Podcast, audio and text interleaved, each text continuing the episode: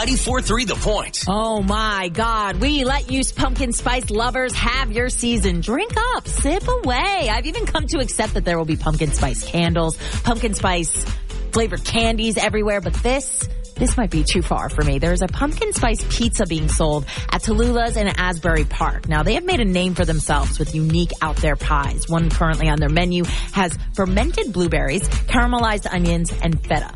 Sounds interesting, but it does have rave reviews, so maybe they do really know what they're talking about, and we just need to trust the pizza makers in Asbury. Brian from Howell, what do you think? Would you try this pumpkin spice pizza? Disgusting. Wouldn't even let your tongue go near it? Hell no. If it's not a donut, I want pumpkin in my mouth. Wait, wait, wait, wait. You would have a pumpkin spice donut, but not try a pumpkin spice pizza. Correct. Why? The disrespect to the pizza. the disrespect. I also asked my mom and she said absolutely not. Gross. What happened to the rule? Oh, you have to try something first before you say you could like it, huh? So would you try that pumpkin spice pizza? Get more on our 94.3 The Point app. Lou Russo and Shannon Holly. The Jersey Shore.